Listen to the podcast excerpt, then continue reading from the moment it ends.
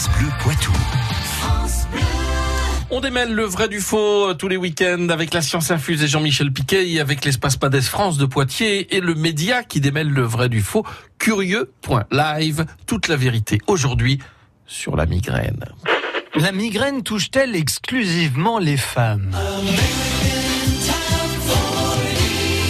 Tout d'abord, il faut distinguer la migraine et le simple mal de tête. En fait, la migraine, c'est bien une maladie. C'est un mal de tête que l'on a par crise et qui dure plusieurs heures ou plusieurs jours et qui se répète régulièrement. Avec au programme douleurs pulsatiles, nausées, vomissements, besoin d'isolement pour éviter la lumière et le bruit. Et dans un tiers des cas, on ressent en plus ce qu'on pourrait appeler l'aura. Un ensemble de symptômes pénibles juste avant le mal de tête, avec engourdissement ou fourmis dans certains membres, troubles de la vision ou encore perte de mots. En France, la migraine touche une à deux personnes sur dix de la population, soit 8 millions d'individus, dont 500 000 très sévèrement. Mais alors, est-ce que c'est une maladie qui touche plus les femmes?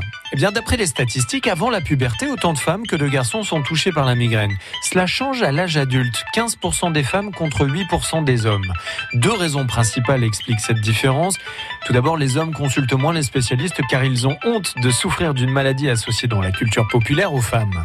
Et puis la deuxième raison, c'est le cycle menstruel féminin, caractérisé par des pics hormonaux qui font partie des déclencheurs potentiels d'une crise.